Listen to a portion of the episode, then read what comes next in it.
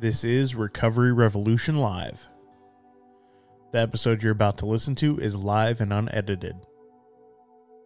If you'd like to join us on the live stream, you can find us on Facebook and YouTube.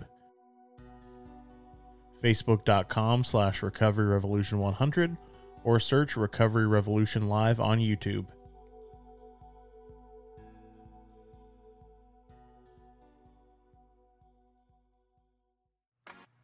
What's up? What's up? Hi. I wasn't nervous Rich, hi. until that intro came on, and then that made me nervous. this bomb. Arm.com. Back from his Facebook exile from Brett Morris, J.R. Weaver in the house. Shit. He's not allowed on his own show. False. Kind of. Well, it's not really your show, but it's kind of. You started it. Hey, Oh, there she is. Ashley. Hello. Welcome, ah! Ashley. AG time. Yeah. I'm It's nice to have more one, if estrogen in the room. Yeah. Yeah, I need someone on Team Girl with me.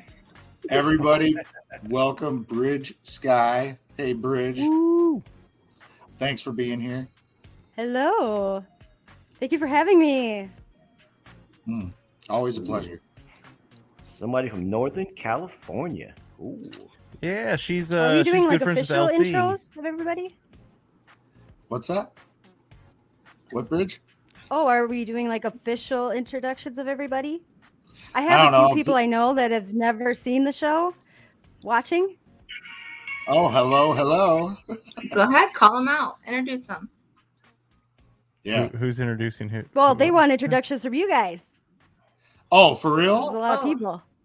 Well, I'm Yeah. Jason. Hello. Jason Rudine from Minnesota, just like Bridge. I'm the co host of the Way Up Podcast, also co host of Recovery Revolution Live. And I love recovery and spreading that message of hope.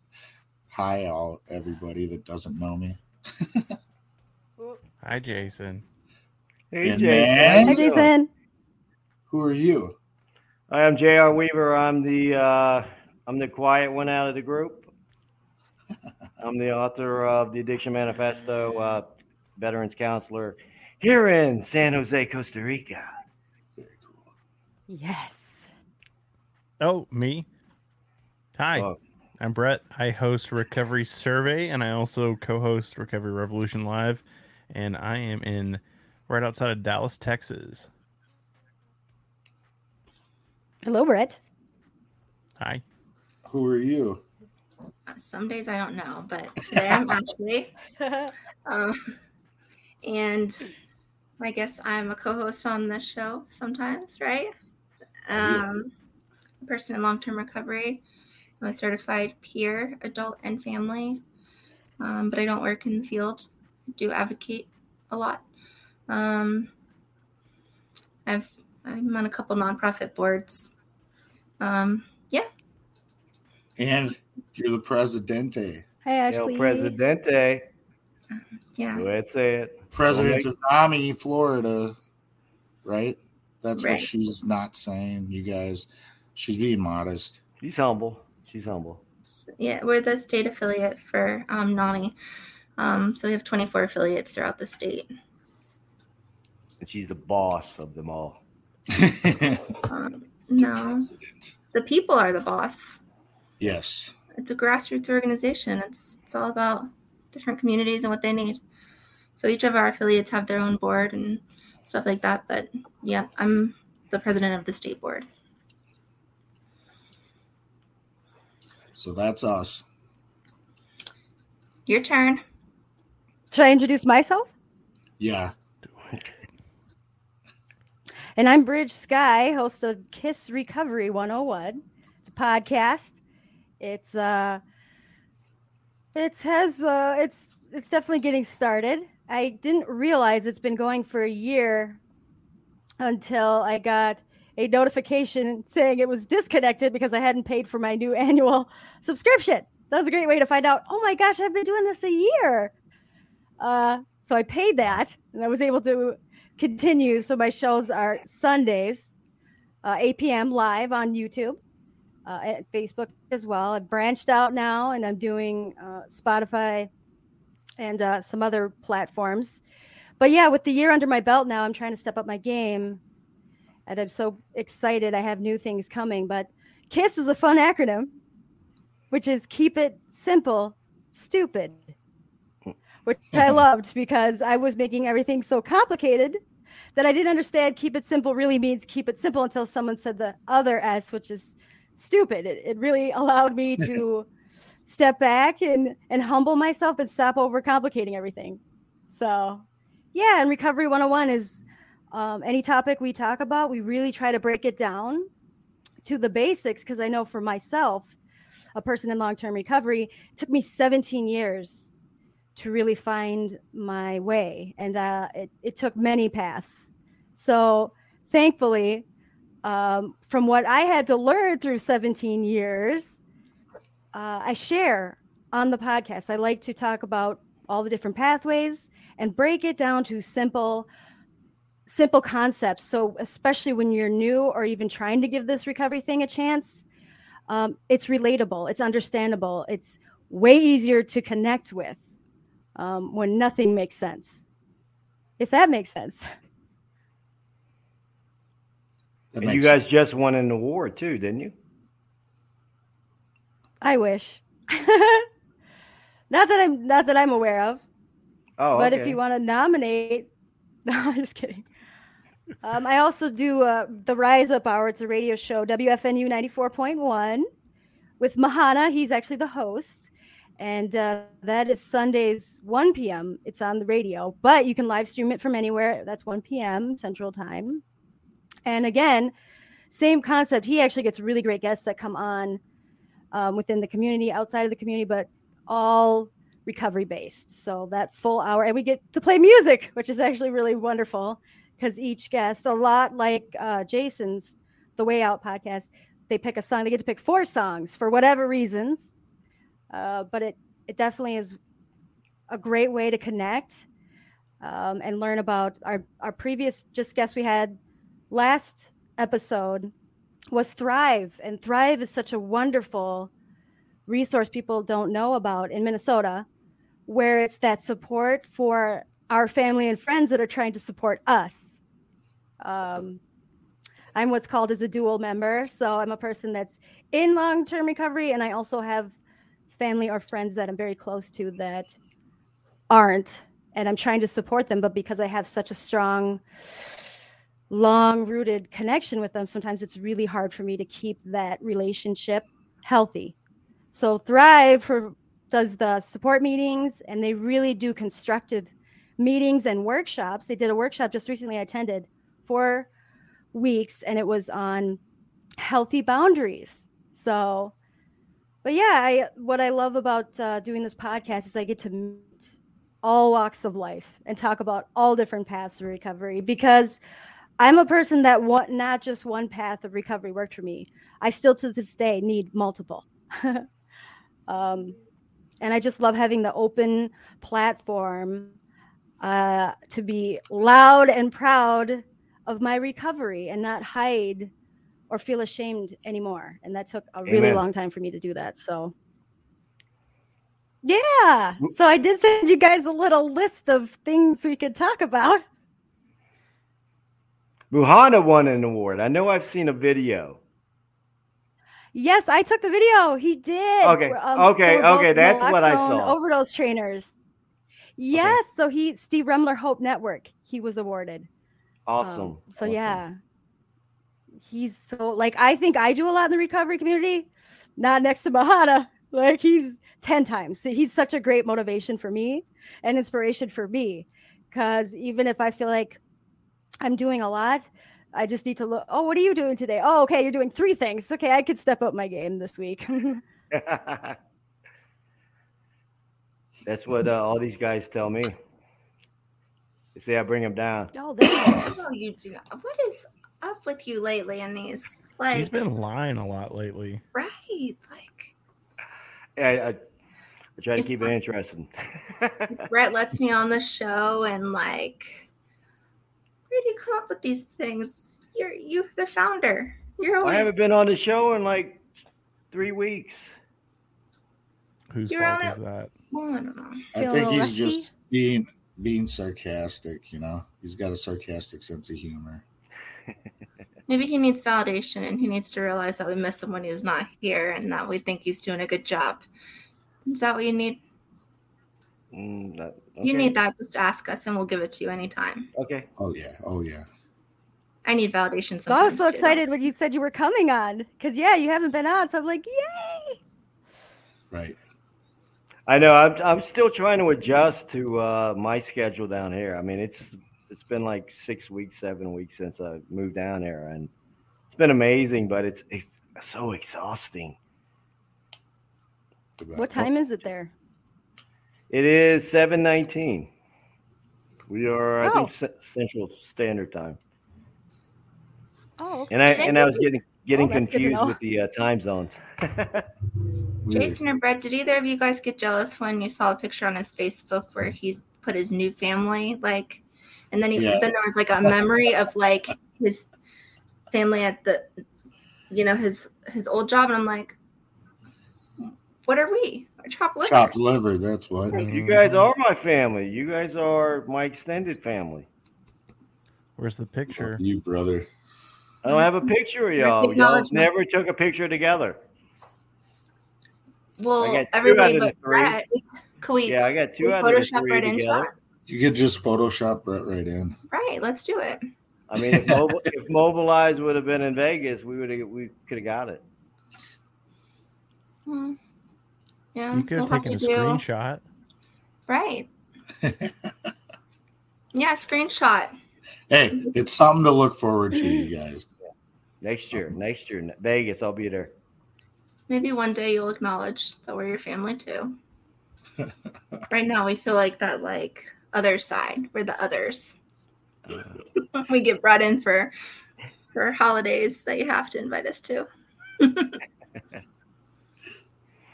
Just kidding. Yeah, Ashley's just So I have a you a taste of question. your own medicine. Go for it. So when you hear the word relationship, what right away pops in your head?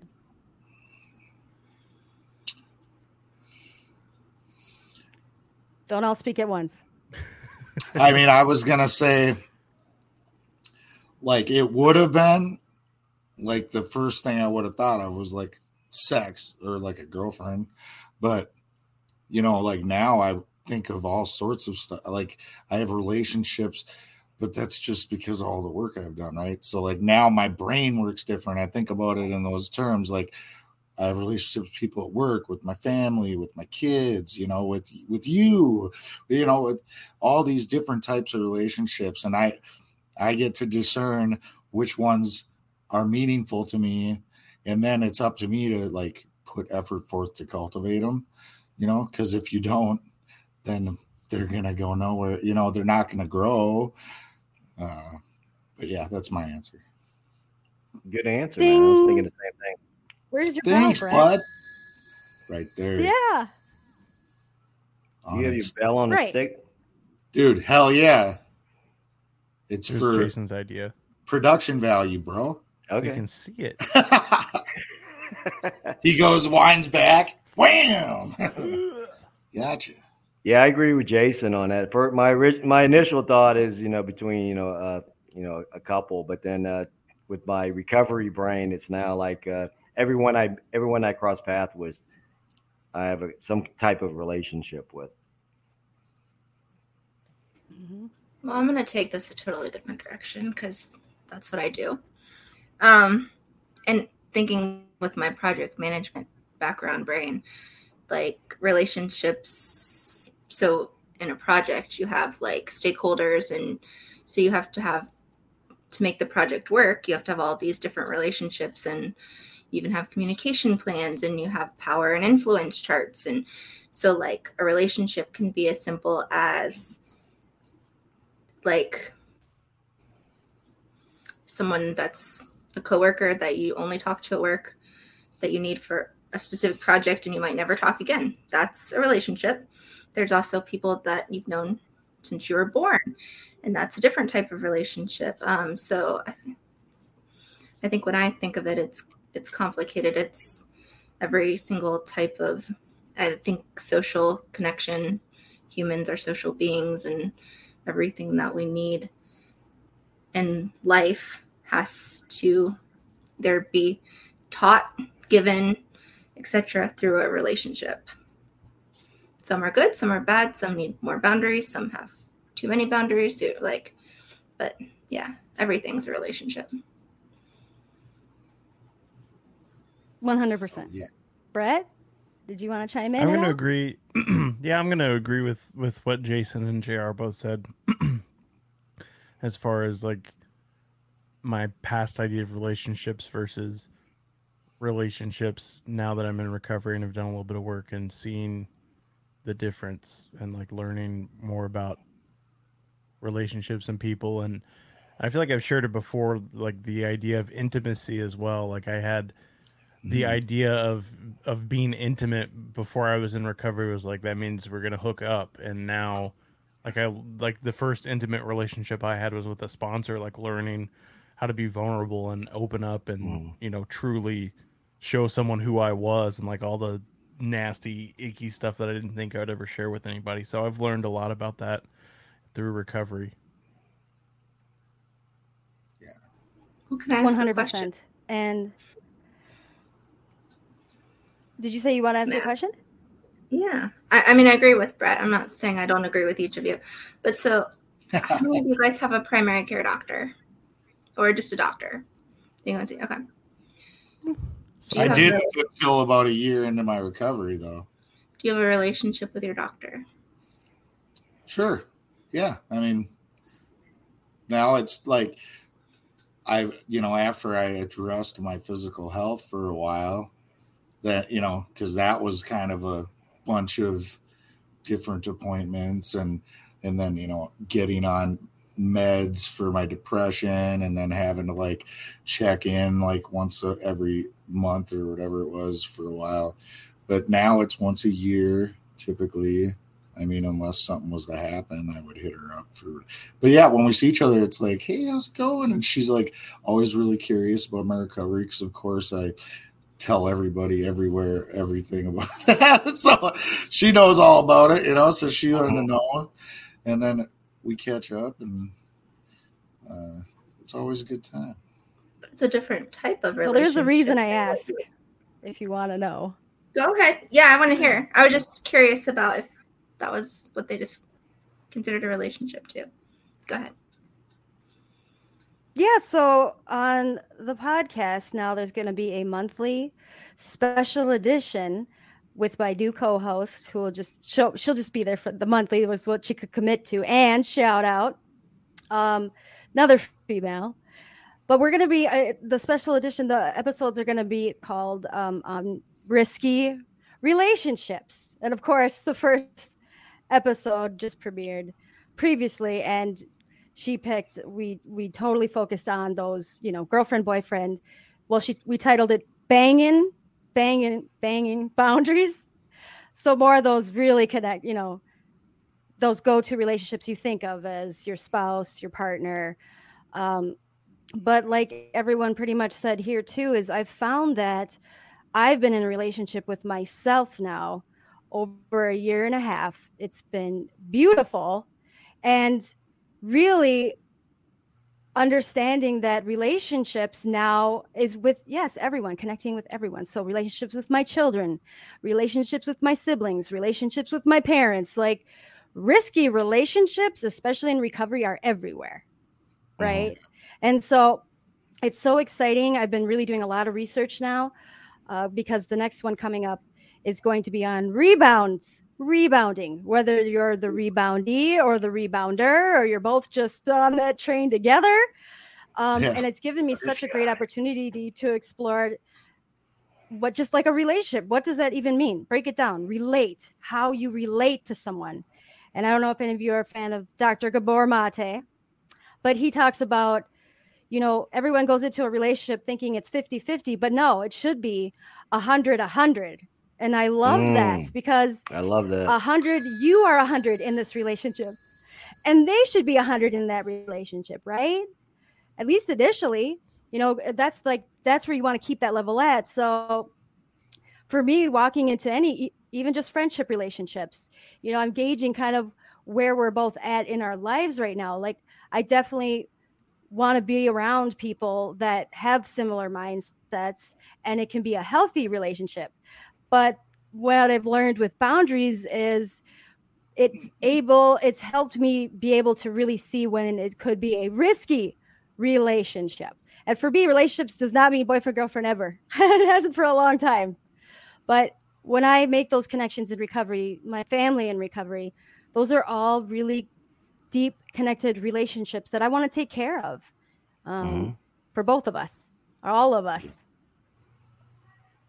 Right. You want to keep them healthy. So yeah, tune in, tune in monthly, uh, special edition, Kiss Recovery. We're gonna do. We're gonna be doing, focusing on risky relationships. So again, next week is just gonna be on rebounding. Which oh my gosh, I've learned so much just doing the research. I mean, the best way to learn something is to is I mean the best way to teach something is to learn something is to have to teach it, right?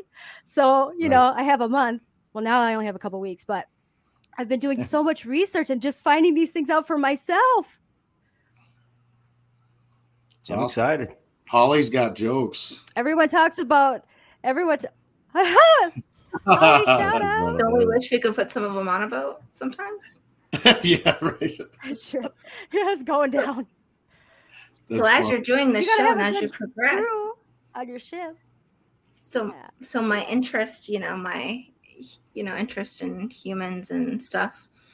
I I would love to see how r- the word risk and what is considered risky and how that develops. Because to me personally, I think those rebounds are almost less risky than when you show up authentically as yourself in a relationship and you tell who you are and what you you know being able to say even i'm a person in recovery and this is where i was at this is where i'm at like that's like a huge risk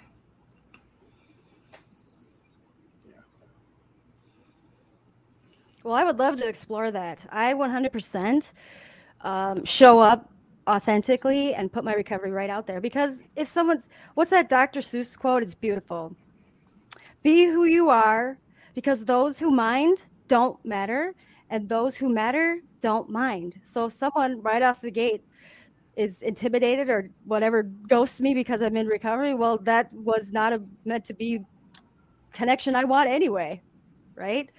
And I found that having this year and a half off, I finally really feel like I know myself. Like I didn't even know myself. Like what my core values are, what are things that I enjoy. Like in this process, I can really say I authentically love myself. And I'm okay saying that. It doesn't sound like I'm being full of myself anymore. I feel like it's my truth. And I could never say that before because I didn't even know myself. So how could I expect to connect with anyone if I can't even I couldn't even truly connect with myself. And that's what I love about recovery. It, it gives me this opportunity to constantly self-reflect and want to really learn and grow and heal um, within myself. I love it. Yeah. and to answer holly's question no not all risk is bad without risk there you never gain anything you have to you know that saying big with big risk comes big rewards you know like you have No to risk it, no biscuit. I mean, you shouldn't be risky all the time, and there's different situations. But I would be interested to see.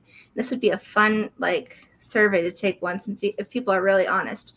Who is more likely to sleep with someone on the first date or tell somebody they're in recovery on the first date? What what they'd be more likely to think was less risky. Are we answering this right now? I love what Pamela just said. Yeah. I think so too. But I mean, we don't have to answer it. I'm just saying it would be interesting to find out. Like, are you more likely to tell someone you're in recovery and what you're in recovery from, or are you more likely to sleep with someone on the first date? Which one seems less risky? I mean, I don't. I don't mind answering. well, on that our 'cause I'm- show, yeah. we Go have ahead. pro tips. So on the the um, risky relationships, Um, I got rid of the hot seat. So if you listen to just the regular show, Yeah. Kiss Recovery 101, we always do the hot seat, which is three hot questions, which are meant to be deeper, heavier questions. We got rid of that though, just for the monthly, this risky relationship. And we're putting in three pro tips because I think it's really important, whatever we talk about. If someone maybe gets a little seed or a little fire, or just like all of a sudden realizes, ooh, this is something that I do or I've done, or I don't want to do. th- We got pro tips, which is professional tips, not for me, um, that we share. So on our last edition, we we're talking about, you know, sexual relationships, banging boundaries. Um, one of the pro tips is um, to read the five love languages because it's very important to know what your own love language is. Love language is, um, and then also to understand that other people feel loved in other ways and to understand their languages. But my favorite, I think, pro tip is to have a coach. Okay, so it can be a friend, it could be a sponsor, it can be a mentor, it could be a guide, but it's somebody specifically you trust, right? You know that they're looking out for the best for for you. They're not your buddy who's going to get in trouble with you, right? And they're not some there's someone who's going to call you on your bullshit too, you know. But you know it's in a loving manner. You know it's going to be constructive criticism. But it's a coach. So on your ventures, so we're, we were talking about sex relationships, right? Pick that one person that you can at least be accountable to or at least get advice from, but they're not someone that's going to lecture you and, you know, make you feel bad about your choices. So what's wonderful about Ange, my co-host, is we're both we're both about the same age. I think she's a little she's younger, but we're totally on different paths. Now she has 15 plus years of recovery, right? I'll just be getting 3 next month. But she is just starting divorce, right? I was married 10 years and my divorce officially ended in 2015. So it's really cool the dynamic that uh, I feel like our personalities in general, our wisdom in general, um, but just our present day take on these concepts are it's more of a balance, you know, because she can remind me of things that I've maybe grown from. And then also I could, you know, give her some wisdom because now I've already been through sowing my oats and uh, exploring those things. Because for me, addiction is about wanting something more to fill that emptiness inside me. And so I'm in recovery forever because I'm not just in recovery from substance use. I'm in recovery from anything that I want to make that makes me feel good that I want to make have you know go above me- moderation. So that could be shopping, it was sex, it can be food, it can be working out. I mean, I could turn anything into an addiction, right? So I think it's really important to really find start wanting to find yourself. And I, I couldn't even begin to do that until I was able to really truly forgive myself. And I couldn't do that until I found someone I trusted that heard all the horrible things about me. Um, and she still loved me unconditionally. And so, because she could forgive this awful human being that I thought I was, it made me back in that time, made me say, This person loves me for some reason. This person thinks I have value. I want to show her that she's, I want to show her that she has a right, like she has a good reason. And so, letting that wall down allowed me to come where I sit today. You wouldn't have recognized me three years ago. I was very antisocial. I had huge anxiety talking out loud at all. I walk into a room with more than three people, I was shaking, shaking. I mean, that still will happen. There's there's healthy anxiety, uh, which now though I switch that to I'm excited. I'm excited, but I was definitely in the realm of fate. I would have fainting spells and panic attacks and um, but I have a lot of trauma in my past too. So being on the podcast allows me to openly talk about it because I feel like there's so many things that I can share now that back when I didn't think anybody could understand or connect with. So I'm hoping the craziness I share, someone's like, that that's me too. Like I'm not alone. Right. And you're Yeah. not alone. Yes, Never Sam, again. SAMHSA defines uh, recovery as a process of change which a person improves their health and wellness, lives a self directed life and strives to reach their full potential. They sure do. I stole AG's thunder on that one. Yes, you did. I've been I using it. I wrote She it was on probably typing it out as you said it, ready to put it in the comments. yeah, it's good stuff. I like it because it it's very broad. Yeah, very broad, very broad. I like that I'm rubbing off well on to you, answer JR. holly to answer holly and ashley's questions i think it's so important yes to take the risks right?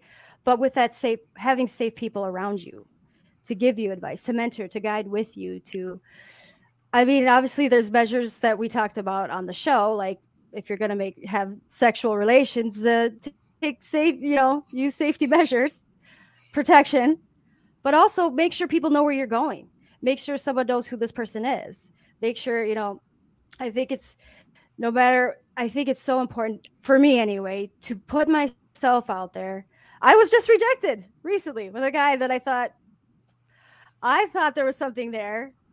Um, and yes it was a risk for me because i openly went after him. I just said hey let's get together let's connect let's uh, well i'm not talking sex i was just saying let's meet for smoothies. Uh, but he totally blew me off. Um, and honestly, right away I talked to my my roommates and I let them know immediately those emotions that I was feeling. I was able to label them and process through them health in a healthy manner. Um, and within you know a couple days, I realized, well, his loss, not me. That was him. He's working on himself, and you know I don't have to escape from that those icky emotions anymore. Just processing those uh, with people. But I think it's so important to take reasonable, healthy risks, uh, but be smart about it. You know. True that. Well, so risk is defined as, you know, the chance harm or injury, safety, right? Pretty much. Well, I think it also. I think more applies to like your emotional. Well, that's where I was um, gonna go. Mental. That's where I was going to go. Definition Yeah, of psychological that's where i'm more Like, applied Who it. understands psychological safety? So, like, you know, there's the risk, the sexual like risks, STIs, and all that kind of stuff that you know you're talking about preventing. But there's also psychological safety, and um, psychological safety is human need. Mm. You know, so like not that physical safety is not if they kill you I, I that would be the end of things so there's both Really bad. Yeah, They can break your but- heart too. Yeah. Well, that's why, like, the pro tips again, the show is based on really basic concepts. Especially for me back in the day, I didn't have friends, I didn't have family, I didn't have any connection. So it's really the pro tips are broken down to where you could start today. And so one of those is like getting like a coach or a friend, like a love coach or friend. But really, I would encourage, I love therapy, having a therapist, having a counselor, someone, you know, who's also qualified, maybe has some licensing or certifications. That's why peer recovery specialists that are certified have training, right? I did the emotional, uh, what was it, motivational interviewing training. Mhm. Huge, huge. How I interact with my kids, I use Hell yeah. motivational interviewing now with anybody, you know, because yeah, with finding those answers within a person, within themselves. hmm Absolutely. Uh, don't you have a video that you wanted to run? I mean, I have some questions, Oh, but I didn't want. I didn't want to stop the video. Yeah, I got to share uh, five minutes uh, on the spot shared, and uh, it was beautiful because I didn't get to write it down or anything. But my recovery is really every day. Self knowledge, 100% is my addiction, and uh, I learn things as much as I can. And so it's funny when you if you if you get to listen to it or if you're going to share it. Um, I was talking about Oprah at a 12 step speaker meeting, so. But it was Yeah, we're gonna play it right now. Hi, Bridge Recovery. So it's interesting because last week I was here to see my friend who was the main speaker and we were here early to do service and uh, I got roped into doing the promises and I did okay. And I was like, oh, maybe one day I should speak and here I am looking at you. So this is, forgive me. I get nervous, but five minutes I could do that. So I thought about where I'm at today. I got two years in December. Um, thank you. But let me tell you, there was 17 years um, that I struggled.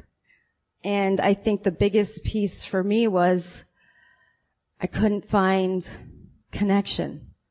I felt like I'm really the only person that's this messed up and nobody will really understand why I am the way I am because I don't even understand it.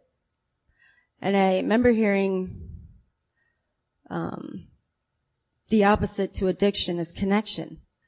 And I listened to a lot of motivational videos and speakers and I just try to listen. Um, and uh, Oprah, I just had this aha moment. She said, you can't truly find connection with other people until you find connection with yourself. And well, I tie everything into recovery in this program and I thought that's really accurate. That's what I'm so grateful for is this program gave me this opportunity to constantly reflect on myself with people that are very much like me.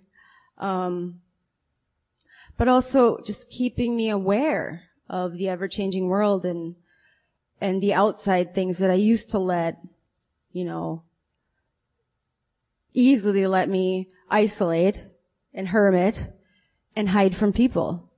And I realized that, you know, the first step, the first word and the first step is we. So for 17 years, I was trying to do it by myself. The steps, meetings, you know, I didn't really lock in that I, all I was really seeking was connection. And it was step five. I remember that moment. Oh, it makes me emotional. I couldn't truly even begin to connect with myself because I couldn't forgive myself. 17 years of a lot of regrets and mistakes and things I spent a lot of time trying to forget because I felt like I deserved to be punished. And so when I finally did step five for real, I remember, you know, I wrote all the things down and I, I said them to my higher power. Like my higher power knows what I did. I know what I did. Like, why do I gotta say it to another human being? So when I finally did that over two years ago, I just remember my sponsor just looking at me with the same, she still loved me. She, I pictured in my head that she would immediately like look at me with disgust and, and I thought everyone would think I was this horrible, awful human being. And so she was like, oh, that's it. Okay. Well, let's move on. I'm like, what? That's it? So for so long, I lived in my own fear. And I feel like, you know, the, the two core emotions are love and fear. So whatever you're feeling, anger or scared or, or joy or happiness, those two core emotions are love and fear. And so when I'm angry about something or I'm anxious about something or I'm stressed about something, sometimes it's really hard, especially when I'm angry. Like, what about, what, what am I scared of? I'm not scared of nothing. I realize it is, it, it does always fall into that category, especially when I'm hurt. You know, initially I'm angry about it, but when I reflect and I do my step 10 nightly, I need that.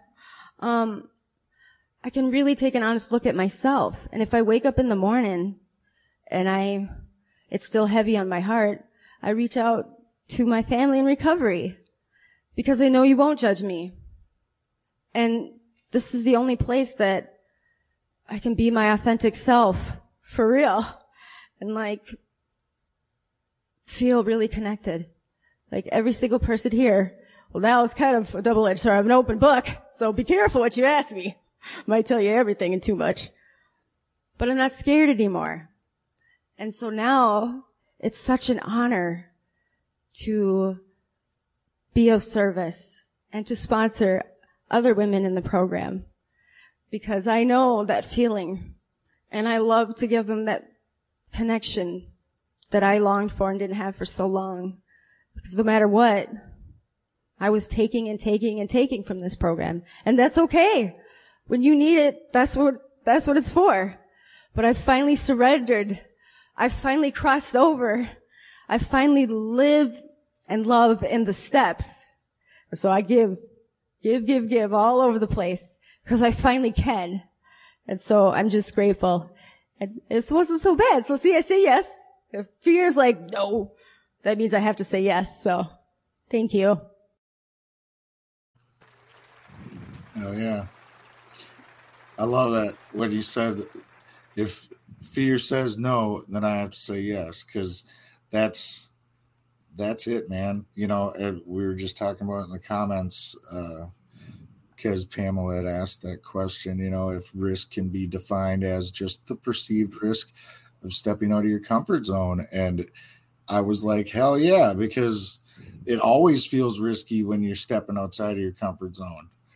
That's why it's uncomfortable, and you know, it's just like in that moment, whether it's ridiculous or not, you know, whether it's silly, it doesn't matter because your perception is your reality in, in each moment. And, you know, like somebody could say something to you and you could take it completely wrong, but now you're feeling some type of way and you're going to feel that feeling until it plays itself out. And that's because, you know, we are right in it. You know, perceived reality is still that person's reality. Uh, yeah, it's totally cool. Like, step right through that shit. Step through it. Booyah. Bam. Well, and on that note, you know, with uh, recovery dharma, I love that just that concept that it's not a good feeling, it's not a bad feeling. It's just it's a feeling, you know, right. and, and sitting with that awkwardness or uncomfortableness, sitting and, and processing and just sitting with it. Like it's okay, it's good but not running away, you know, not escaping, not making excuses, not distracting. I'm a really good distractor. Right. Um, well, it's like you said, really you know, just sitting gotta, with like, it. observe the feeling, acknowledge the feeling, and that's it. Don't pass judgment on the feeling, right? Don't don't uh, let it ruin your whole day. Like be pre- being present in that moment with that feeling, you'll be able to process through it and move on and you know, maybe it was a bad moment. It doesn't have to be a bad day or week or month or year. Feel those feelings. Mm. And uh, yeah, my therapist uh, many times because I, t- I went to DBT, which is dialectic behavior therapy.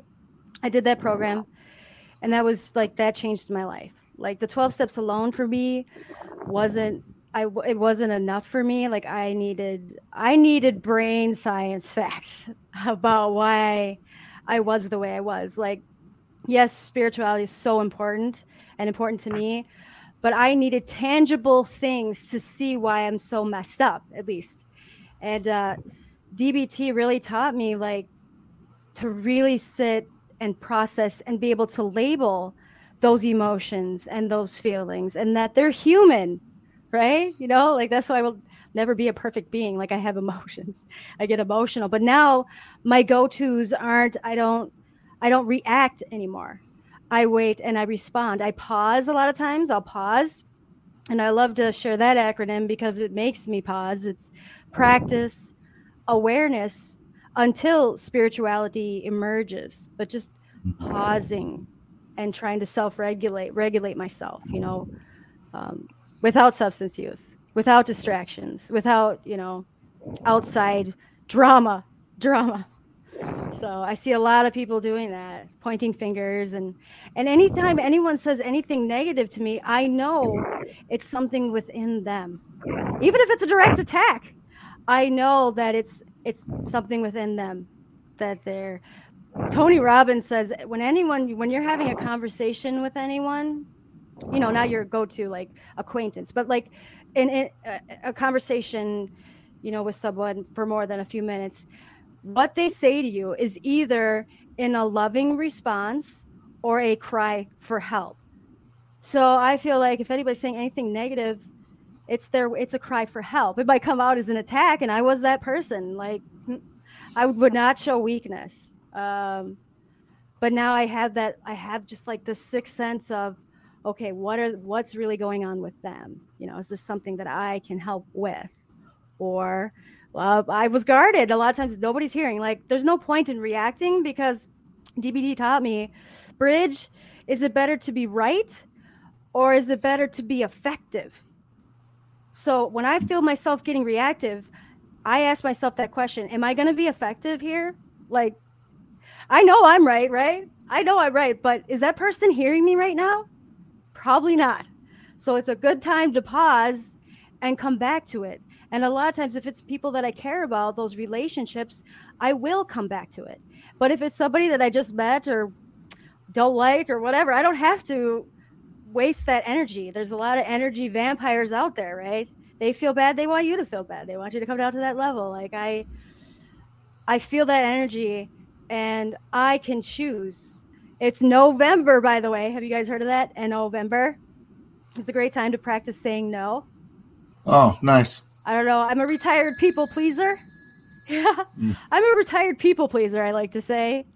And so it's so great to really practice. My mom's group, we've been practicing saying no.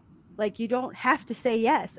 There's a there's a great book. I can't remember the author, but he says if it's not a hell yes, then it's a no, which I love because uh, I was always a yes person, you know. That's true. That's good. But yeah, stuff. boundaries. It's a beautiful word. So setting those boundaries for yourself, making I just say it's a promise to myself, right? So if I can't keep mm-hmm. promises to myself, how can I expect anybody else to follow my mm. guidelines? Right. It's true. You got to practice what you preach. You can't sit there and try to transmit something that you're not doing or following or living. You know.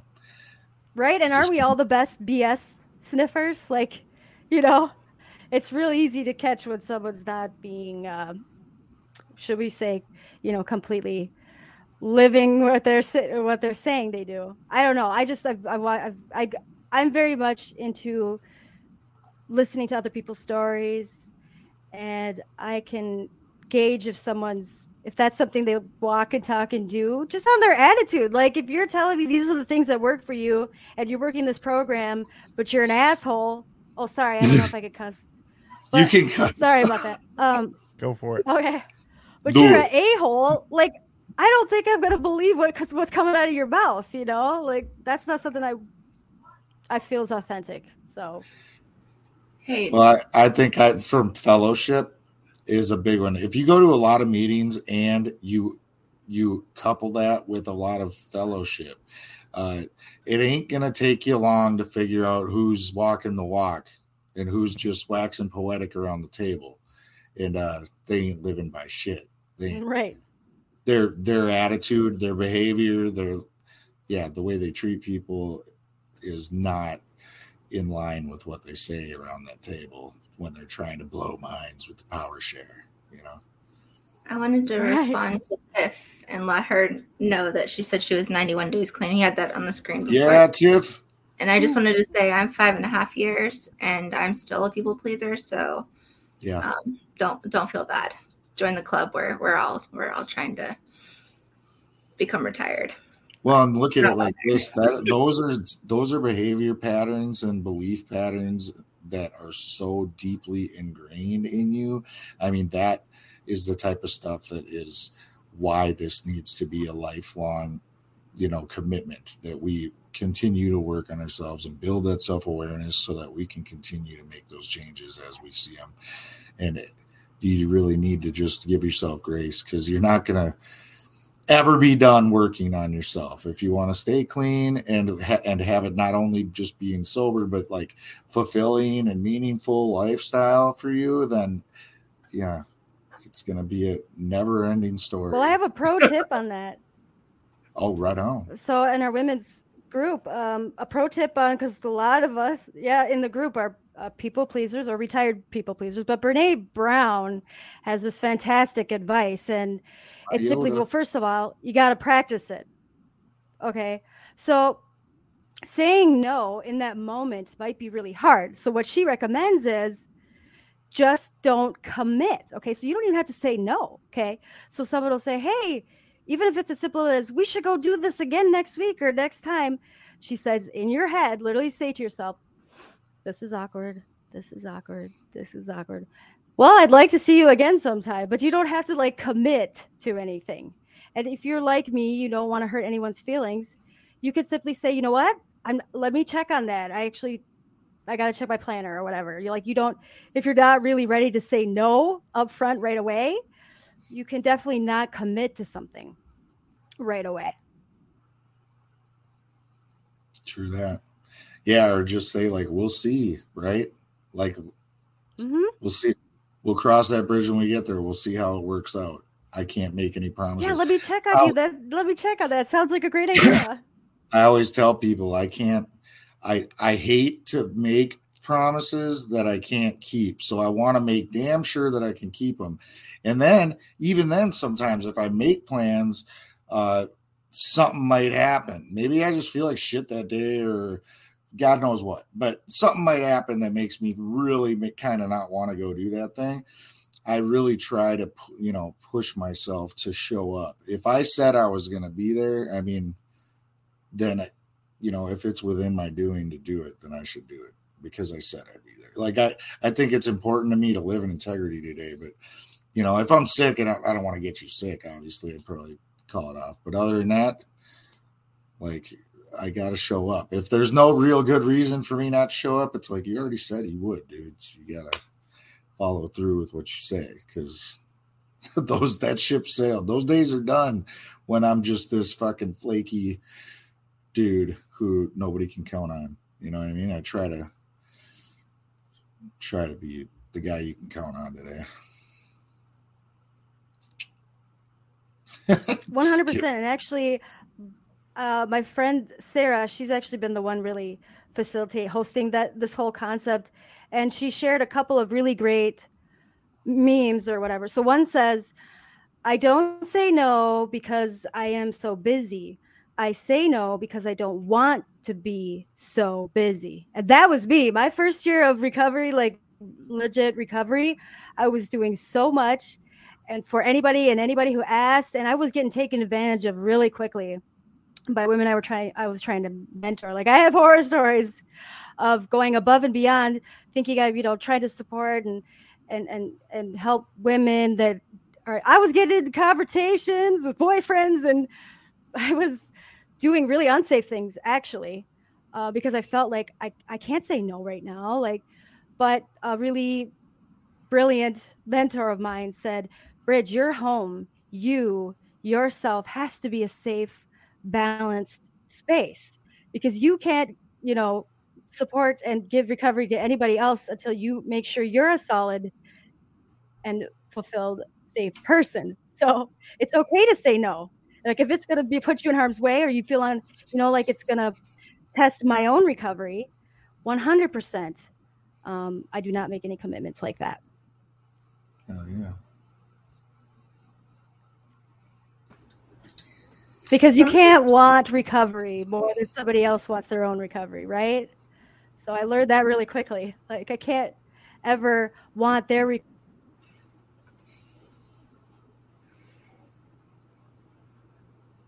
Did she click out? I think she's paused, frozen. I don't know.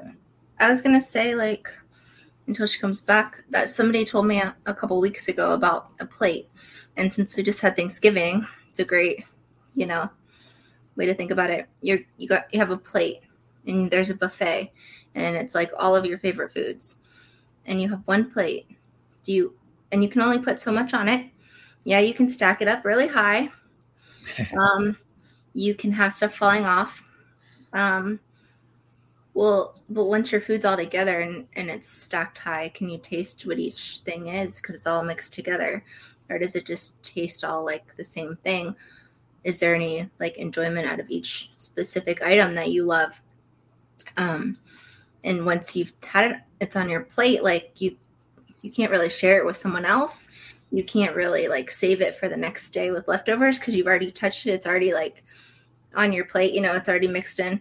But if you only take what you can eat, then you can share with somebody else. You can save it for the next day. You can enjoy it more. So, like, you think of life as a plate. If you put too much on it and you don't say no, like, you can't enjoy and you can't show up for everything because you're trying to do everything and everything just melts together. Nice. Yeah.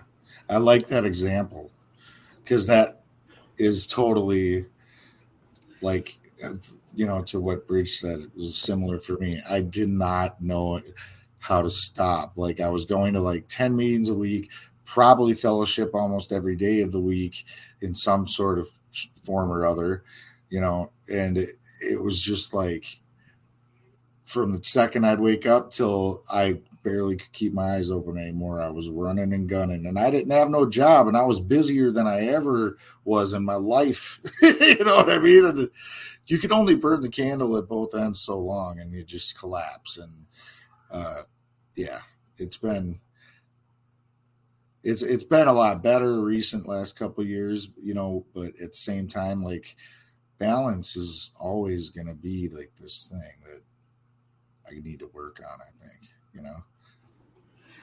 Yeah, and I think that's common with you know we're all either all in or all out. It's like, I mean, not Yeah. everybody's like that, but I know that I am, Right. and that's a common trait in our population. You know, it's like exercise. Yep, let's go seven days a week, four hours a day, or uh, uh, haven't been to the gym in two years. Six Right. days a week. But Do I- you really, Jr? Yeah.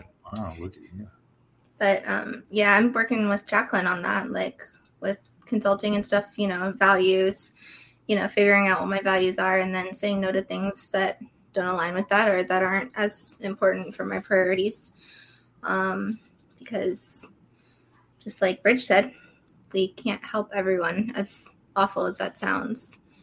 And if we don't give you know our full selves to the things that we can make a difference in then we're only like you know, not effective in any of the areas, and that sucks too. Right. Yeah, that's what I found uh, when I when I got down here.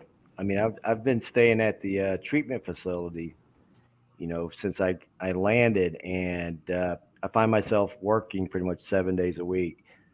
So I've uh, I've noticed that, and that's when I, I started doing outside things. You know, I, like I'll take walks during the day.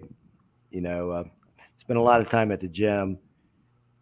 You know, and you know, it's just getting out. It's getting a mental break from my job Mm. You know, because it's like every time I'm here, you know, and someone needs something, you know, I'll ta- I'll sit down and talk with someone. So it's you know, it's it's it's about finding the boundaries, so I don't burn out. You know, if I'm burnt out, then I'm no good to nobody. Right. Hell yeah. So how was everybody's holiday anyway? Did anybody have any uh, issues uh, the last couple days that uh, they want to talk about or or just share like what was good about it or what was hard about it? Are we still doing the call-in thing? Yes, we are. We can. Uh, People let's never do call, but we can always try. Oh. Hang on. Me, I called. what's the number? What's the number? You did. Thank you. So nobody's going to answer that question. There's the live call in. Not that question. I Sorry. just asked how I missed the About the everybody- question. I got cut off. You guys kicked Was- me I out. know. If we had anything in the last few days with the holidays or any challenges or struggles, and I think you probably also met wins or any of that. yeah, I said, anybody want to share how their holiday went? Like, share what was hard about it or share what was good about it? I'll try to summarize there. I feel like Jason's asking this question at me a little bit. No, no, really, actually, no. Yes, And I yes. meant to point over there. That's how you, Brad. That's at me. All right, I That's Brad. you. Yeah, I, I don't want to. I'm I'm not going to use any names because I don't want to put anybody on blast. But I have a Yep.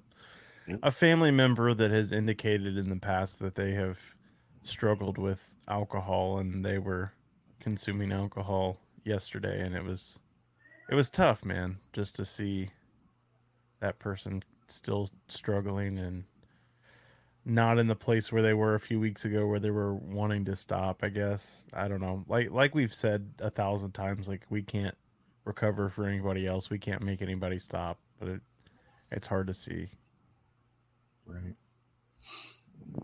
It is. I think this this holiday was different for me. Thanksgiving isn't one of my favorite holidays. Like it's not even like my top five. So I'll be honest. What? Um well, I don't like turkey, number one. I'm diabetic and all the starches like really screw with my blood sugar and so yeah, I'm just I'm just complaining here. Anyway.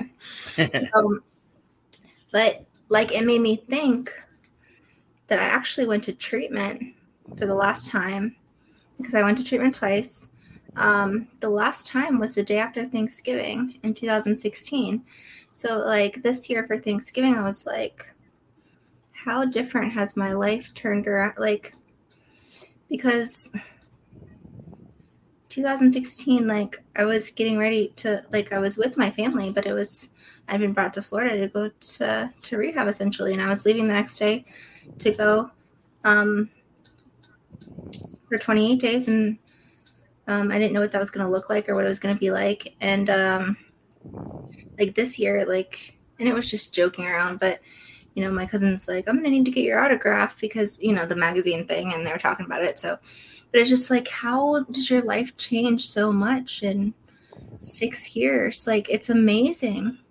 Like, and, and it's not always wonderful. Not every day is wonderful. Not every, but it's, I would have never imagined six years ago that life would look like this. Boom. What's up, LC? Noise. Yeah, One I of don't my know. favorite people. I was uh what do you call it? Like had plans. Uh, initially we were supposed to be hosting at like noon or like eat around like noon or one and then go to another thing at like five um which is an event that's not my immediate family but it's like my brother and sister's you know their dad's side.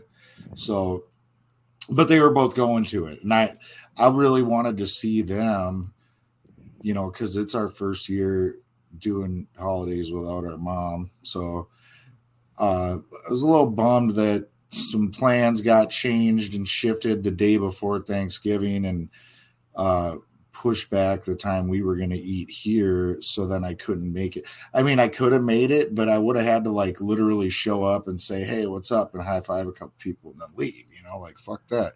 It's pointless. Uh, but you know, to be honest, that was an event like I didn't want to really go to anyway because everybody's always blazing outside, and then they're getting drunk. Like within an hour of when they start partying, there there's people fucking slurring, and the whole house just reeks. And I ain't judging, but you know, I got my kid with me, and then my girl's seven year old daughter too who I consider my own. You know, it's like I don't want to bring them around that either. And it's just not the type of environment that I want to like sit and hang in. But I watched uh a Christmas story Christmas, the new one that just came out. It's on Epics and HBO Max. I watched it last night, and of course it's all about like the whole like thing is basically based around like he finds out that his dad died and then he needs to be there for his mom. So they go travel back to the hometown, you know, the old neighborhood, and all the original characters are in this movie. And he's supposed to be like stepping into his dad's shoes and to make it this great family Christmas because that's what he would have wanted, you know. And it was like it really got like tugged at my heart, man. Like Jason, thinking- you're not supposed to spoil the movie for people that have not seen it. I didn't. That's not spoilers. That's one little piece of it. And if you watch the trailer, it's in the trailer. So I didn't spoil it. Trust me, I promise. He's in the house.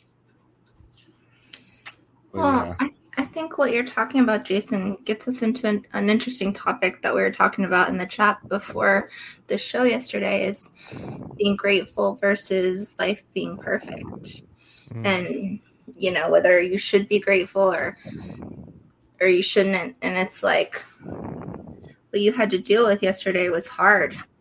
And it's not something that's easy to be grateful or that you even have to be grateful for yesterday like like there's no you know i i have no idea how you felt or or cannot you know begin to speak for you right. but i can say that i am grateful that that first year is over for you like Yeah. you know what i'm saying like that may that that might be the only thing in the day you know but it's that at least it's over today you know Yeah. It may be that one, you know, it's the first holiday. So obviously got a whole year of holidays to go. But I don't know, man. I mean, I honestly had a really awesome day.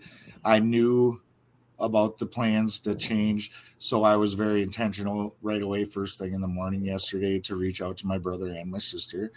And we chatted back and forth, and I checked in with them to see how they were feeling about, um, you know, if if anything was coming up in regards to mom, and and we got to open up to each other a little bit right away, first thing in the morning, have some nice chats, and uh, express our gratitude and love for each other and uh, I let them know, you know, that I'll be available all day. Like I'll be helping out and stuff with things, but you know, I can step away at any given moment if you need to talk. And I think everybody ended up being able to, you know, make it a good day. Uh, I I had a great day. It was fun, you know, It- and I didn't get too emotional about mom. I just I feel, I think that helped so much just setting that intention first thing in the morning to discuss it, to air it out, to talk about it and and to try to like open that door to that opportunity to support one another right away cuz that you know, any of that tension for the build up to the holiday that might have been there for any of us, I think we got to kind of like ventilate that out, you know, and kind of like decompress and let it out and talk about it. And we felt good after. I know I did. I felt pretty light on my feet after we talked and went about the day and had a fucking kick ass day. Had a lot of fun giving her fa- my girl's family shit and playing with the kids. And uh yeah, watched that movie last night and like I said, that gave me kind of brought me back into that allowed me to explore that feeling a little bit or acknowledge it, bring it to the surface because you know it's there. But it's so easy, isn't it, to kind of do stuff and not try not to like think about it or look at it, focus on it. oh i'm a so- master avoider and that sometimes makes it worse Right. Yeah. So I think that was good. I like actually like at the beginning of the day and at the very end of the day, I was able to go there in a in a safe environment. You know, I was with Sarah at night and I was with my brother and sister in the morning. And yeah. I'm really glad that you were able to do that and you had the support that you needed. I think I think a lot of times we all forget like that holidays as great as they can be, they can be really hard for a lot of people and there's a lot of people that this was the first Thanksgiving or the first holiday without Tiff. somebody at this the table, you know, especially with some of the stuff that's gone on in our nation. You know, Mhm. some, of, some of the mass casualties. There's a there's a lot of empty seats tonight. Yeah. Sorry to hear about your mom, Tiff. I hope you were able to make it a good, grateful day too. Yeah. Bridge, I have a question for you. Sure. What would your advice be for newcomers in recovery about dating? Oh, oh okay. Is it Uh, risque? great advice would be it's very risky. Uh, definitely, I never tell someone not to do anything because I know myself. Uh, hearing that makes me want to do that times 10 and prove Oh, you yeah. wrong. So I did get that advice and I did not listen to it for a very long time. Uh, but I started to notice the the cycles and the patterns. So no, newcomers, especially I think there's a lot of unwritten rules. And actually, when I was doing research on this, there is no, I didn't find any really specific, like on YouTube, videos that really um, had wise wisdom. It was all like from treatment centers that were like, you need to work on yourself. You need to, you know, focus on your recovery. And that makes sense. But as a newcomer, I already know that. I don't want to hear that. Um, so what I like to do is there's this great book called uh, Sober Mom's Guide to Recovery, and after each chapter, there's sober mom tips and tools. And one of the chapters is um, dating. It's called dating, and one of the tools is make a list of your dream partner. Right now, make a list. You know, are they find do they have a good job? They have a nice house? Are they really caring person? Do they love kids? Are they attractive? You know, whatever your list looks like. Okay. So that's what I have um, women that I work with do. Make this dream partner, companion that you want in a relationship, right? And the best part is in that book. So you make this list. Um, and without saying, maybe hold off on dating, I say the book suggests now become those things, right? Become those that person on your list. Because until you encompass those things, it's like pointless to go out seeking something well what what i've what i discovered for myself was i was seeking things that i wanted within myself i was seeking those outside relationships to fill something that um, i didn't even possess myself so i made this list right and it was like love service and cares about the environment and and what's wonderful is i pulled out that list actually because i wanted to update it and uh i am all the things on the list and i tell you two years ago I wouldn't have saw that as possible, but it really, I'm confident and um, I'm a doer. I'm more action based now. Like, I don't let fear get in the way. So, with newcomers, I never say don't. You know, definitely if you're going to do that, just be smart about it. Like, tell someone about it. Let someone know what you're doing, you know. But I love, everyone hears about red flags, right? But my roommate, Sarah, now we have this, she just opened me up to this great concept instead of just red flagging everybody, which is initially what I always used to do, is just say there's a flag. Don't give it a color yet. Say there's a flag with this person, whoever I'm trying to interact with or starting something with, or there's a flag, which is just your gut reaction. Something doesn't feel right here. So at that time, it's a good point to talk to someone, reach out to someone, you know, um, talk about it, process it, figure out why your gut reaction or why there's something they said or something that flagged you, flagged your brain to protect you or whatever. Um, and from there, as like Jason was talking about, you know, your perception, my perception before was always in protect me mode. Like anything you said, if I felt like was, you know, I felt defensive, red flag, I'm not talking to you again, ghost you. But now I'm like, nope, there's a flag.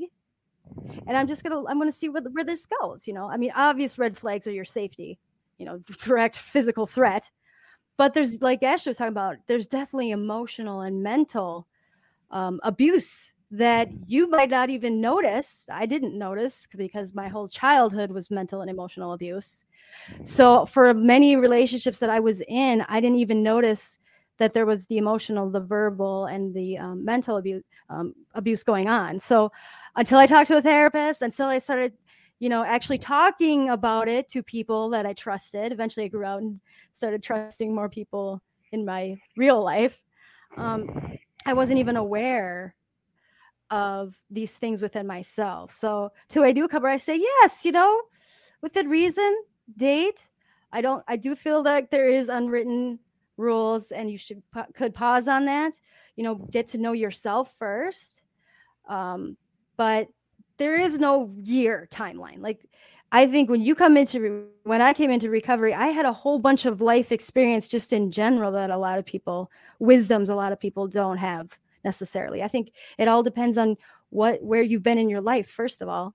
Um, and who your mentor like who's someone that you you do want what they have like who's guiding you who's mentoring you like if you actually respect their advice and opinion you know bounce that those that off back and forth from them because if there's someone who says this is how I did it. You need to do it this way. And it doesn't feel right. That's not someone you have to work with. Right. So, like, when I finally found someone that I just felt like didn't judge me and just loved me unconditionally, like, just wanted the best for me just because she's a great person. That was when I let down all these walls I had. She was probably the first person that was like, didn't have to do as I say, not as I do kind of mentality. It was more, you're going to learn as you go, but I'm right here along with you. Love it.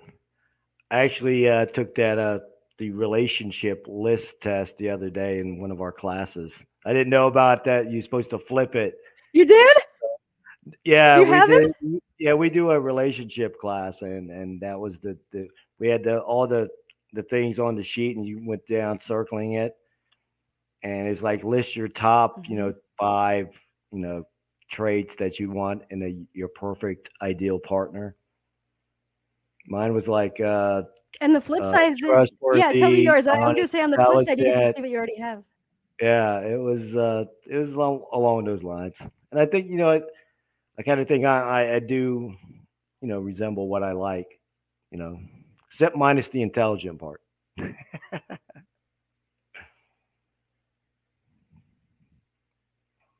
Oh, we all know you're intelligent. You wrote a book. I can't uh, even. Yeah, I'm looking at. I'm looking at keep Jason on my journal, and, and, they're like, uh, "Yeah, he's right. He's not that." Woo, AG's the smart one. AG's the the smart one. Jason's the uh the the the spicy one. Oh, I was muted. Don't talk about my friend like that, JR. Right. Get him. You are not stupid, my friend. I don't hang out with idiots. Oh, mm, yeah, no. Well, thank you, thank you. See, I can take a compliment today. Just take it. Just do it. Put it in your pocket. Well, there's a big difference between intelligence and wisdom, right? Mm-hmm. Correct. Mm-hmm. You know, because you can have all the degrees, and you can have all the schooling, and then you can learn all, all those things, but wisdom is like what you've learned from experience in life and right. it's Absolutely. really easy to gauge who's like you can't just learn that so like having wisdom is way better than having intelligence per se but you are intelligent so just you know just it actually that actually reminds me of a early conversation i think i had it with a uh, old timer i was like maybe six months sober at the time. He's like, Why are you writing a book? You don't know anything about recovery. And I was like, You're right, I don't. But but I have like 25 years of addiction that I know about. That's what I write about. Addiction. Right.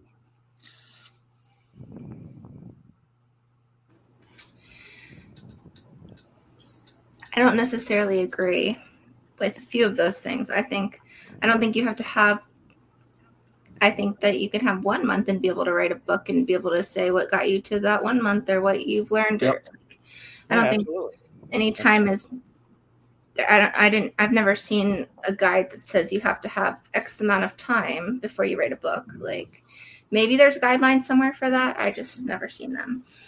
But I also think that wisdom is important, but also learning and being open to learning are important too. And I think it depends on the situation whether um, what what works in that situation. I, I don't think, and I mean, there's a difference between IQ, EQ. So I mean, there's all kinds of. I mean, there's all kinds of different intelligence. There's intelligence when it comes to creativity and music and art and like that's an intelligence as well but so i think there's a lot of different types of and ways to be intelligent Absolutely. I totally agree.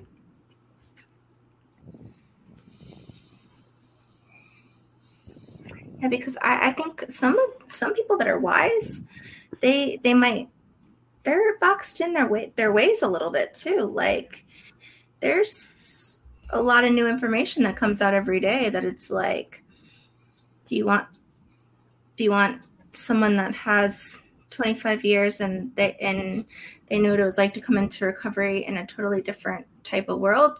Or do you want to have somebody that's new and knows what it's like now do you want to have people that are 18 in recovery that know what it's like to be in recovery before they're even legally able to drink do you want a room full of a group of diverse people with all those experiences and have collective knowledge in the room like All of the above.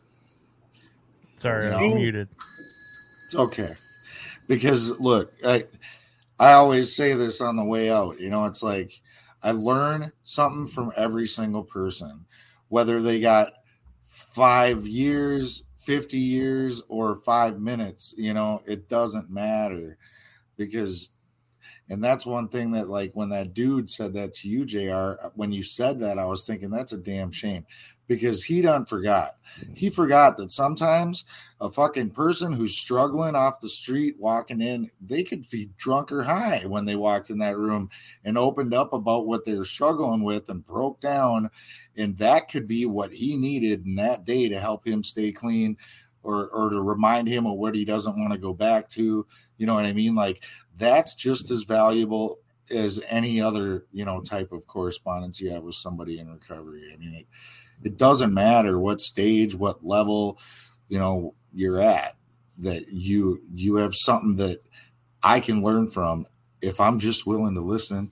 And that's also, you know, why I think it's so cool that like half of your book is other people sharing their fucking stories, you know? Yeah. Yeah, more yeah, actually- perspectives. Actually, uh, we're we're we're still good friends. We still like to argue about stuff. So, you know, he's still, he's probably has me on the sobriety by about eight years. Nice.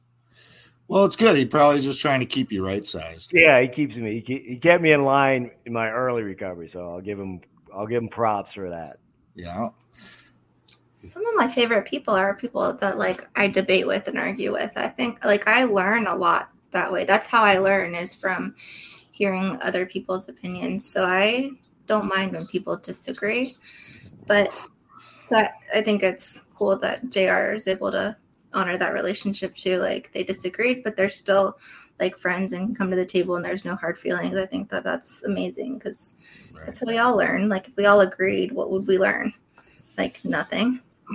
True that. Well, and just changing that word, uh, you know, not a debate. You want to have a dialogue with somebody.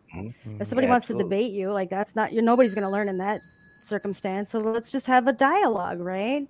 And I think to also like the old timers or just anyone who's set in their ways, they got the recovery when they got it. They do the same things. They're not willing to learn or grow. I mean, for me, it's so important that I embrace change, and I feel like I have to. I go into some meetings and some groups, and I have to remind them this is a different world we live in. You might Absolutely. have 10, 20, 25 years, but what's on what's out there today? It wasn't even out when you were out there at all. So like fentanyl, let's just put that out there, okay? Like Yeah. they a lot of them will say, but you just, you know, abstinence. That's the only way they're ever gonna get it. Well, that could kill you now, just to go to straight abstinence. So you can't punish people into abstinence. I feel like the old mm-hmm. timers or you know, and a lot of them aren't even old. I actually just went to a meeting on Tuesday and it was just hearing the same things they've said the last 10 years. And I very kindly said, you know, you can really flip because there was another newer person. I said, your higher power is a it can be anything, any power that you feel is greater than you. It can be nature. I mean, just go out and look under the stars. I can look at the stars and say something bigger and more powerful than any human being created this, right? So like I feel like it's so it's hard when they're still using the same senses and the same go-tos because that's all they've known and you can tell that they're not in the world today Yeah, the whole point is to be open, honest, and willing. So, Right. I mean, we have to question. Well, I don't want to question anyone's recovery as long as they they're sober. You know, no matter how they got there. You know, even if they're they're smoking, you know, marijuana. I mean, if it keeps them off the hard stuff, do it. Blaze up. Do your thing, man. Yeah. Live your life. Yeah, well, Oh, I really love this question, though, you me guys. We too. should, I was just we gonna should talk let's all that. let's all take a turn and say what worked for us because I think what works for each of us might be different. Do you want to start, Jason? Because you were going to answer. Sure. Uh, so I don't know about overcoming using dreams. Uh, if I would necessarily word it or look at it like that myself personally, because, um, but what here's what I can tell you. Sometimes I still have them, but I would say over time in my recovery, they uh, became less frequent for sure and in most cases a lot less intense um d- just over time. But i think the biggest thing for me because they are freaky and they still freak me out sometimes because sometimes i'll have like a random one that's really intense and like it's like i'm there you know? But here's the thing you know it's it's just like any any part of yourself you need to uh, be able to learn how to acknowledge it and and be you know we should be able to embrace our whole selves the ugly parts and everything. So when you have a, a moment where you wake up and you're freaked out and you feel like you fucked up and you're you think you were high or god knows what you thought you did in the dream. I mean i don't know about you but I've done some pretty crazy shit in those dreams where I'm like, wow, you know, it's like my head is swirling with all sorts. But when I realized that I'm not high and I didn't use and that it was just a dream, um, typically I'll pray on it and I'll thank thank the Lord above that I'm not and that I didn't. And uh, you know, just ask him to calm me down. But uh, you know, it's it's just knowing that it's okay if you have those dreams. And it's because that's part of who you know your past. It was a big part of your life. And also i don't know about you but i kind of i try to find my i try to find the silver lining in it. Like it reminds me of what i don't want to go back to. It gives me that first person perspective like i was really in it even though i got to experience that without actually having to go out and fuck up for real so um I just try to be grateful that it was just a dream. But I mean, to overcome using dreams, I don't think that's a thing for me, at least. I mean, I, I think it's something that'll always occur here and there. I think I'll continue having them because it was a big part of my life for a long time. And your brain just does weird shit when you're sleeping. So, uh, just learning to become okay with that and not like don't like think too deep on it. Like just because you had a dream about it doesn't mean that like secretly somewhere inside of you you really want to use is all I would say. So that's my answer. I think that's a good answer. Um, for me, it's different.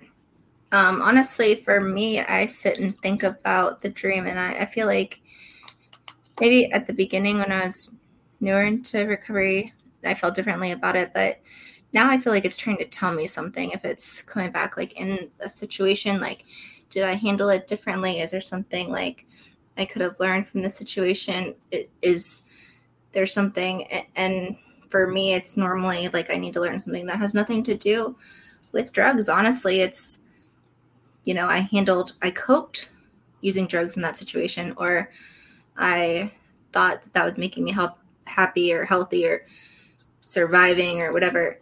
So it, I feel like it that dream is to make me assess the situation and see how I could have handled it differently or how I would have handled it today not using. Um, so I think being intentional, you know, and acknowledging the dream, kind of like what Jason said, but acknowledging that that's a part of life and just seeing what I can learn from it. That's how I handle it. And it seems like they have a lot less power over me when I do that.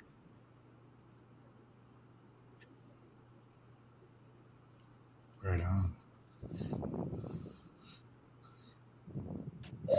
Brett, Bridge. Oh, I have yes. I don't know. So I keep a dream journal. Keep a dream journal. Sometimes I wake up at two in the morning and I don't even. It's hard to read what I wrote. um, but I feel like dreams for me are like a, a window into my subconscious. You know, because we have thousands and thousands of thoughts all day. Um, and for me, especially if it's a reoccurring dream or nightmare, I would like to say.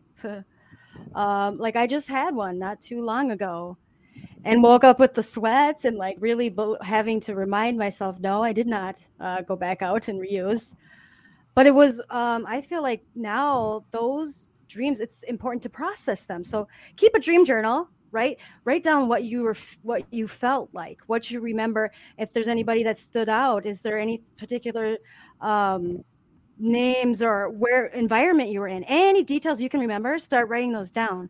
Because it's nice if you feel comfortable to actually try to i process mine with other people especially if it was a really like really intense significant one like especially the recent one was a particular person that i now I, the dream helped me realize i was making a point. This person was popping in my life and she was being very negative i didn't realize it until i had the nightmare slash dream was that i was distracting myself right so i was making a point I'm not going to respond to her what comments. I'm not going to. People are coming to me wanting some juicy gossip. I'm not even going to respond to that. But what I was really doing also was distracting from how I really felt about it because it was hurtful.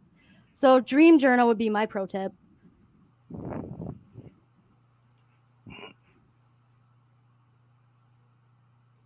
And there's a lot of cool techniques you can do before bed. Like when you lay your head on the pillow, there's a lot of cool things like you can actually tell yourself like I want if you have an an- like you want an answer to something. This is a little woo woo, but it works for me. Like maybe you want an answer to something, or maybe you just want to have a good dream about something.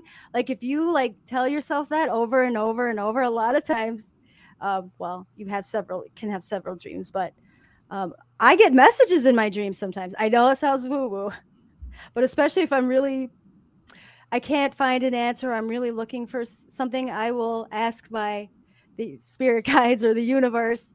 You know, I really need an answer. And a lot of times I wake up and it doesn't make sense, but I'll, I'll have like this message of go do this, and I and I do it. Hence podcasts. It's like go do that. Just make it happen. Hmm. I'd say, you know, one of the responses, uh, Holly said, you can control your dreams. Just move away from what is going on. And I'm thinking, is she, are you recur or referring to like lucid dreaming, Holly? And if you are, Oh, it'd yeah. be cool if it would be cool if you called us and told us more because I want to hear about that. Oh yeah, that the journal thing too is how you start to practice lucid dreaming. By the way, does anyone Yeah. know what?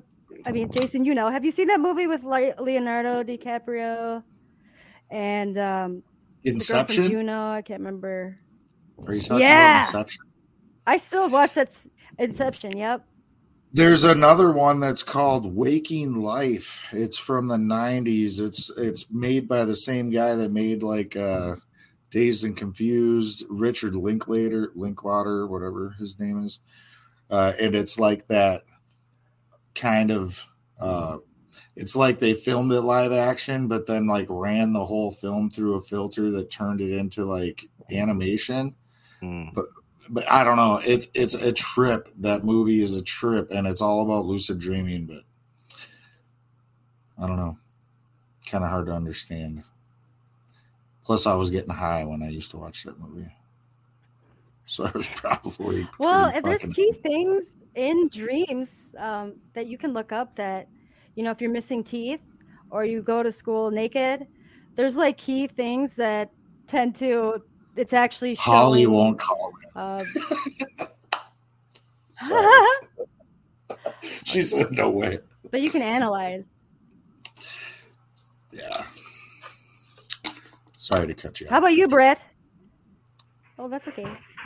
Um, You need to I answer the question had- too. Yeah, I haven't had that many using dreams. I mean, I can count probably on one hand the number of using dreams I've had. Uh, but honestly, I, I don't remember very many of my dreams. I, I do know that the majority of them were in the beginning, um, and they definitely freaked me out. And I called my sponsor about it because I didn't know what to do, and it felt so real. Um, but I haven't had one in a, a really long time. And now that I say that, I'm gonna have one tonight. Um, right. Um, I I don't really know what advice to give on that. I mean, I guess I would kind of echo what Jason said. You know, it's it's something that was such a large part of our life, so it kind of makes sense that it would come up in dreams. But Mm. but I think I think for me too. Of think it's just how I think about things. Like I'm, I can take things very literally, and I, my wife reminds me of that all the time because I drive her crazy with it. But a, a lot of times my dreams don't make sense, and that's kind of something that I've used when I wake up from a using dream. It's like, well, my dreams never make sense, and I can find something in that using dream that just wouldn't happen in reality, and and that helps me realize that it was a dream, and then I just kind of brush it off. But yeah, I've had a couple that were pretty freaky. If that answers the question at all.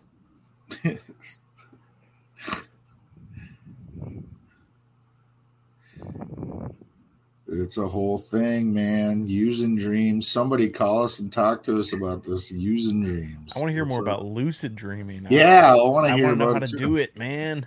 How do I do it? Do it. Holly needs to call up in here now. She already She's said trying- no. She I already know. said no. She's practicing November. That's why I'm putting it. Uh-huh. I'm gonna push. I'm gonna push. Come on. We want to know. Uh, just kidding. You're good. I I respect your decision, Holly, to say no in November. Or anytime.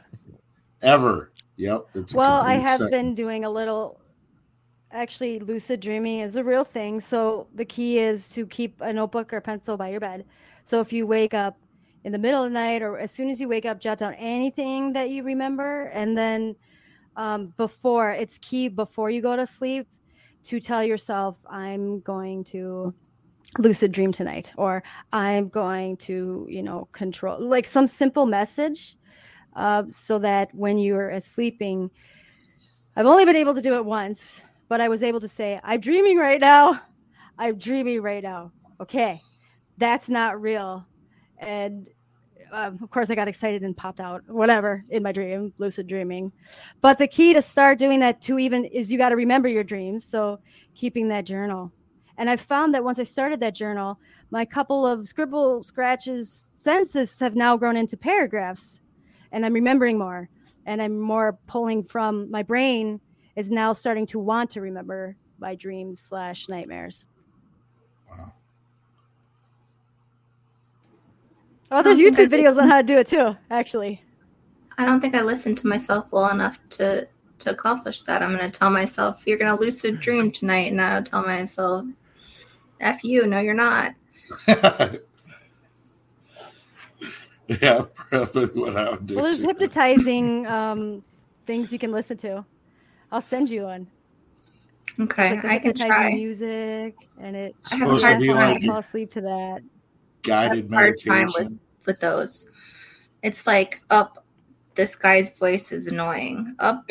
I wonder where he's from with that Right, accent. yeah. I wonder what what she is talking about. She's going, and then like, and then I'll stop paying attention and think about twenty million other things, and then up, up. What are they wanting me to do now? Like, like up. I've just wasted twenty minutes trying to breathe when I can breathe without thinking about like it. Like my brain will not. I've tried so many different ones, and everyone's like, "Oh, just try this one," and I'm like, like I've gone to to guided meditation. Like, well, I have ADHD. And so meditating has never been my jam, but I'm not gonna lie, it really just takes practice. So I always just started with two minutes, okay, and DBT taught me to have focused meditation. So that's where I really was able to just you pick one thing in the room, whatever it could be a candle, your pencil, and you ha- keep your eyes open. So mindful meditation that mm-hmm. helped me open the door to actual meditation. So when I went to a recovery Dharma meeting, and they said you're going to do 20 minutes, we start the meeting with 20 minutes meditation. I'm like, oh my god, I'm not going to be able to do that, but I was able to freaking do that this was like two months ago. So I, 20 minutes was I was able to actually meditate in a room full of strangers. It was uh, great. You know what I would do is the next meeting I would show up 20 minutes late because I would know that I have a buffer and then I could just come in 20 minutes late to the meeting. That is me. Oh yeah, yeah. Yeah, you're allowed to leave too and you're allowed to like you don't have to like do it but they encourage you just to be quiet you know keep to yourself if you're gonna you can't do it which a lot of people do struggle with i was i wasn't really into it and my spiritual connection right now is i, I don't know if anybody's heard of grounding at all mm-hmm. but to start to start meditation with grounding yourself is huge it's really just visualizing white light coming in. I visualize it being showered into me. This okay, I'm going into woo stuff, but if you're ever open to like third eye, um, spiritual stuff, and if you're into like, well, there's 3D living and then there's 5D living. So I don't know if anybody's. I'm trying to hear if anybody has any idea what I'm talking about, but I do believe there's other life forms and universes, and 3D living is taking this world as it is um, I do believe that there's so many things outside of us that if you can tap into that just a little bit, it'll make you a believer. So yeah, just grounding and literally, if you can, like it's Minnesota, so I'm not going to do it now. But if you could go outside, take off your socks, take off your shoes, and plant your feet into the, you know, onto the ground, that's just like a physical great way to ground. But right now in Minnesota, like I literally close my eyes, and I visualize my spirit guide sending in light into my third eye, but whatever, into my body and filling my body with this white light. It's like I had this intense lucid dream where it was like kind of like an anime, but like I was able to harness this energy in like a ball in front of me. But I woke up because I, I couldn't read. It sucks because once I'm like, I have all this energy. What should I do with it? Then I woke up but just again it's really that mind over matter your mind is such a powerful thing and if you could just start practicing a little bit every day like anything like an instrument like a language you practice a little bit every day it gets easier and easier and easier just like recovery. Yeah absolutely. We do a lot of uh, breath work classes here. I mean uh, the best one i found is the uh, holotropic breath work. I mean that's like uh, it's like heavy breathing.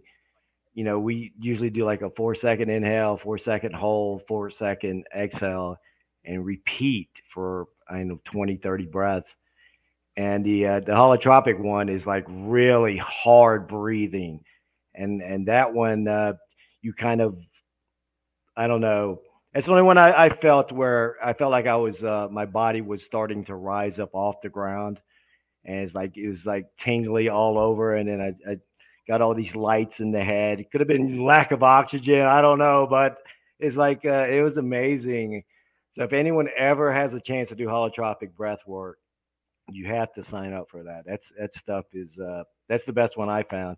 And I'm currently reading uh, Wim Hof's uh, uh, book about uh, breath work, and he set a bunch of world records with that stuff. That guy's swimming underneath, you know, glaciers you know, he took a, a group of uh, people to climb uh, K2 using his breathwork technique, and, and they they uh, I think they set the record at the time.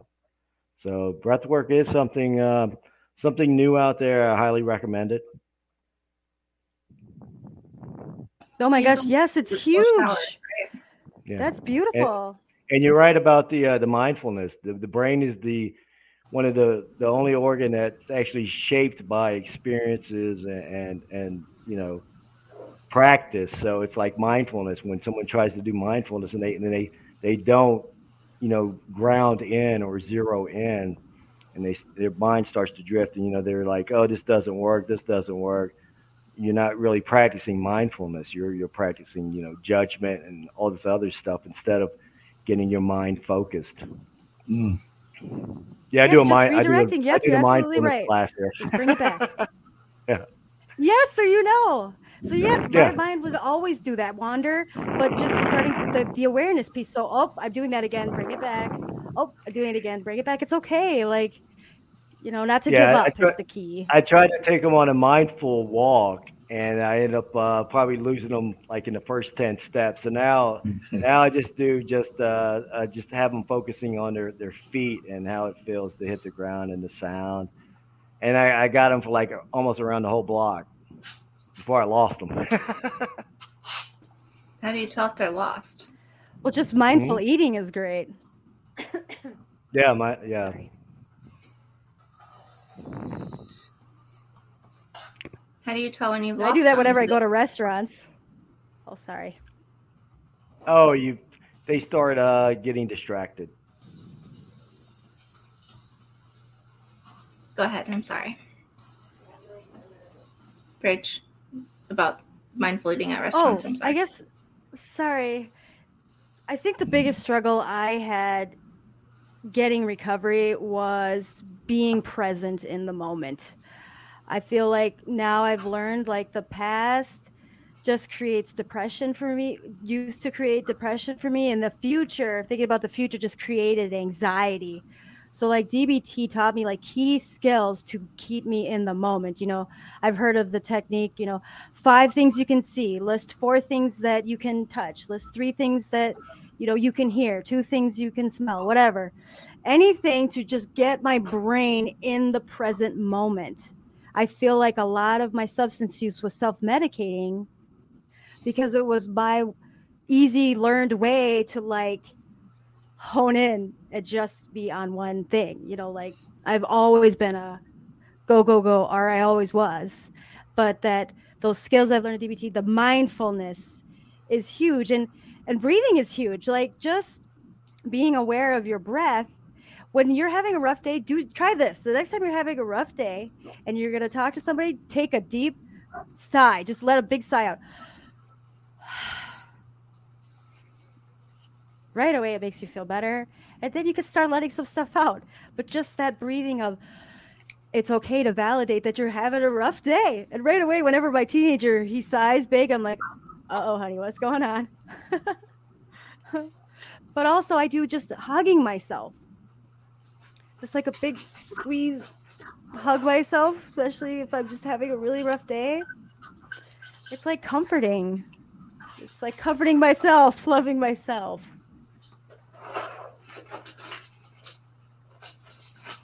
it's definitely like even even stopping and taking a couple deep slow breaths uh you literally can almost instantly feel your heart rate decrease a little bit you know and then you can feel like your muscles start to relax a little bit even just after a couple so it's definitely Yes, and with. ADHD, Tiff is saying, you know, females don't get diagnosed with ADHD a lot of times until later in life. They're way more on it now, but females, I was always called the overachiever. I was always called, you know, I mean, I did so many things, but as a girl, because I wasn't showing those like physical, not being able to like stay in the moment, I was uh severe depression and anxiety is a common misdiagnosis or becomes a diagnosis or misdiagnosis for untreated, undiagnosed ADHD. I didn't get tested by a therapist. I didn't get tested until two years ago. And I thought it was silly. I'm like, I don't have ADHD. And then I took the test and I'm like, that's not going to tell me nothing. That's silly. And then, and then they're like, yeah, so you have moderate ADHD. I'm like, would you say it's more mild? Like more mild? They're like, no, we're gonna go with moderate at least. But it was like this huge relief of like, oh, that explains a lot. But having that diagnosis allowed me to be like validated and justified, and now finding those um, solutions and you know I don't know. Now I'm more okay with myself. Like that's why I've always like liked the recovery community because like I feel like I'm a weirdo. We're all a bunch of weirdos, but we like understand our weirdness. So but no, now I now I have this label or whatever Spider. diagnosis, and I'm able to Spider. medicate healthy in a healthy manner. Yeah. We got a call coming in. Oh, and we missed it. Call us right back, caller. I was too sh- I was too uh, slow on hitting the button. Was that you, JR?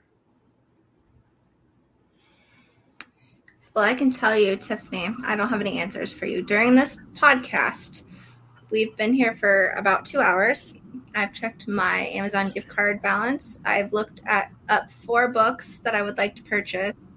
I've answered the comments. I've friend requested one person. I've accepted two friend requests, and I've read two messages on LinkedIn. So I don't know what the answer is for you, Tiffany, but if you find it, please let me know.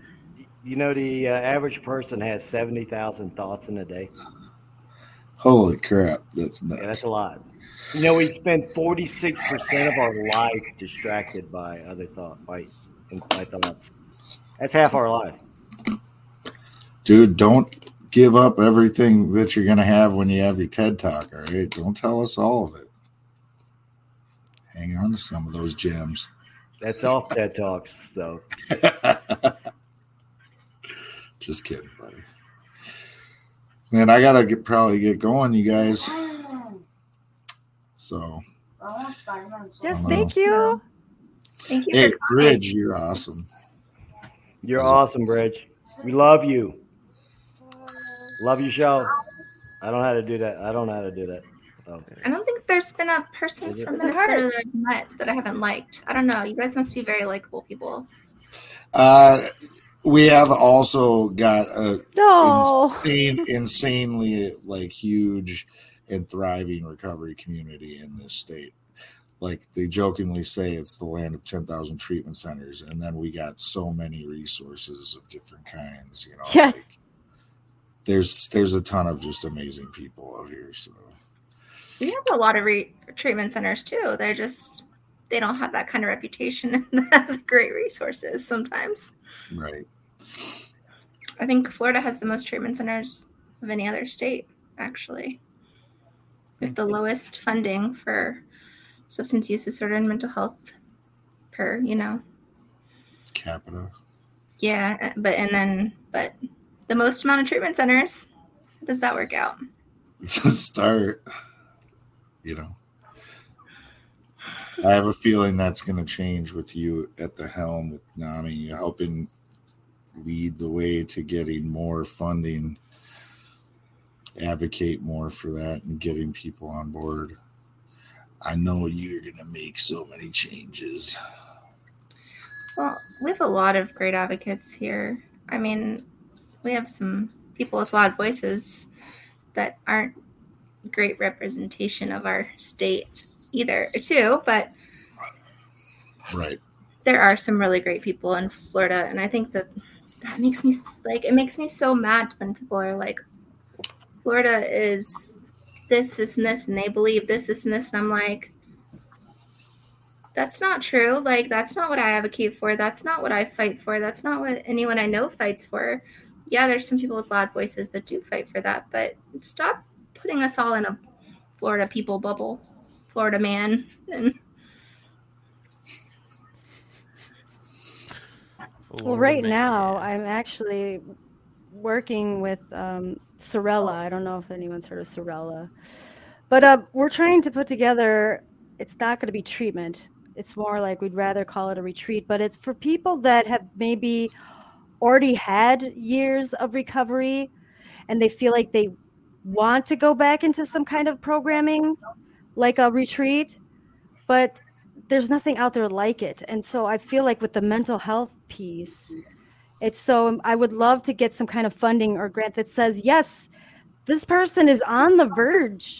You can't get any help unless you've already reused, unless you've already like so there's so many people that especially this time of year are feeling like on the edge and know like hey maybe i just need to go to a place but don't want to start at a typical regular treatment. Like we're building a, a little program right now for people that already have time or already have been to 22 treatments um but can feel that and don't want to go back out you know so they can go and get you know i don't like the word treatment so we're calling it a retreat but along those lines go in a facility and be there um, to get back into you know their balance their inner balance Well, She Recovers does retreats, um, kind of similar to that. Um, there's also like some states and some areas that have respite care. Um, and that's kind of like a little like vacation, like not necessarily treatment too. Um, and maybe that would be something to look at funding wise, um, what people use for funding for respite care in certain states. Um, there's wellness retreats. Um, maybe look at the whole health um, aspect of getting away, changing your environment. Um, you know, whether you, you utilize nature and as part of it, I, I think that there's a lot of possibilities for funding if you, you know, especially like trauma and stuff. You know, a lot of people can't address that until they have some some time under their belt, or you know, whether that be utilizing MAT and you know stabilization or whether that be utilizing some form of abstinence based like you have to get to a place where you're able to address some of this stuff from the past and until you're stable in your recovery you can't address it so maybe that would be a way to do it too and um, trauma and you know there's a lot of stuff about uh, what is it um, illnesses of despair and how expensive they are to the economy. So maybe that's something to look at. All right, we got to go. I'll stop talking. yeah let's go no that i love your talking thanks again guys sundays 8 p.m kiss recovery 101 check it out it's been a pleasure I was literally just gonna like wave oh and then Oh, jump off. thank you And then I didn't get a chance to put this one up. Oh, Yeah, there we are. Oh. oh That's my home girl. that was the mobilized yeah Mobilize recovery. Oh, Was yeah. That That bus tour. When it came to the Minneapolis or St. Paul. Yeah. Yep, Hazelden. Oh, I love that. Well, thank you to everybody that tuned in tonight. If you aren't already subscribed to the channel, be sure to do that so you know when we go live, which is typically every Thursday night. Like, but this week, that's right. But this week we we pushed it because of Thanksgiving, so we're coming to you live on a Friday night. But typically it's on Thursday nights. Um, hey, Jason, you have a podcast, don't you? I do. It's called the Way Out Podcast. We share powerful recovery What, what? stories and we unpack uh, recovery power topics in some of the episodes as well. Uh, try to welcome in as many voices as we can into the conversations to build awareness and educate each other. Also, we have a playlist on Spotify called the Way Out Playlist. It's a curated list of everybody's song picks for songs that represent recovery to them. And it's on Spotify only. So check it out if you got that. Yeah. Yeah. JR, you've got a book, There we Oh. go. Addiction Manifesto. Oh, The Addiction Manifesto by J.R. Weaver. I just updated the copy, so it should be out there now. What? Nice. And then I also do another podcast called Recovery Survey. I release an episode every Wednesday morning, a little bite sized piece of recovery, What do you usually about 30 to 45 minutes. So check that out wherever you find your favorite podcast. And we also release an audio version of the broadcast here tonight and every week. So if you want to keep us in uh-huh. your ears, but maybe you can't stay focused with your eyes, you can listen to us in podcast form on your favorite podcast player as well. We thank everybody for tuning in tonight, and we will see you guys next Thursday. Remember, progress, not perfection.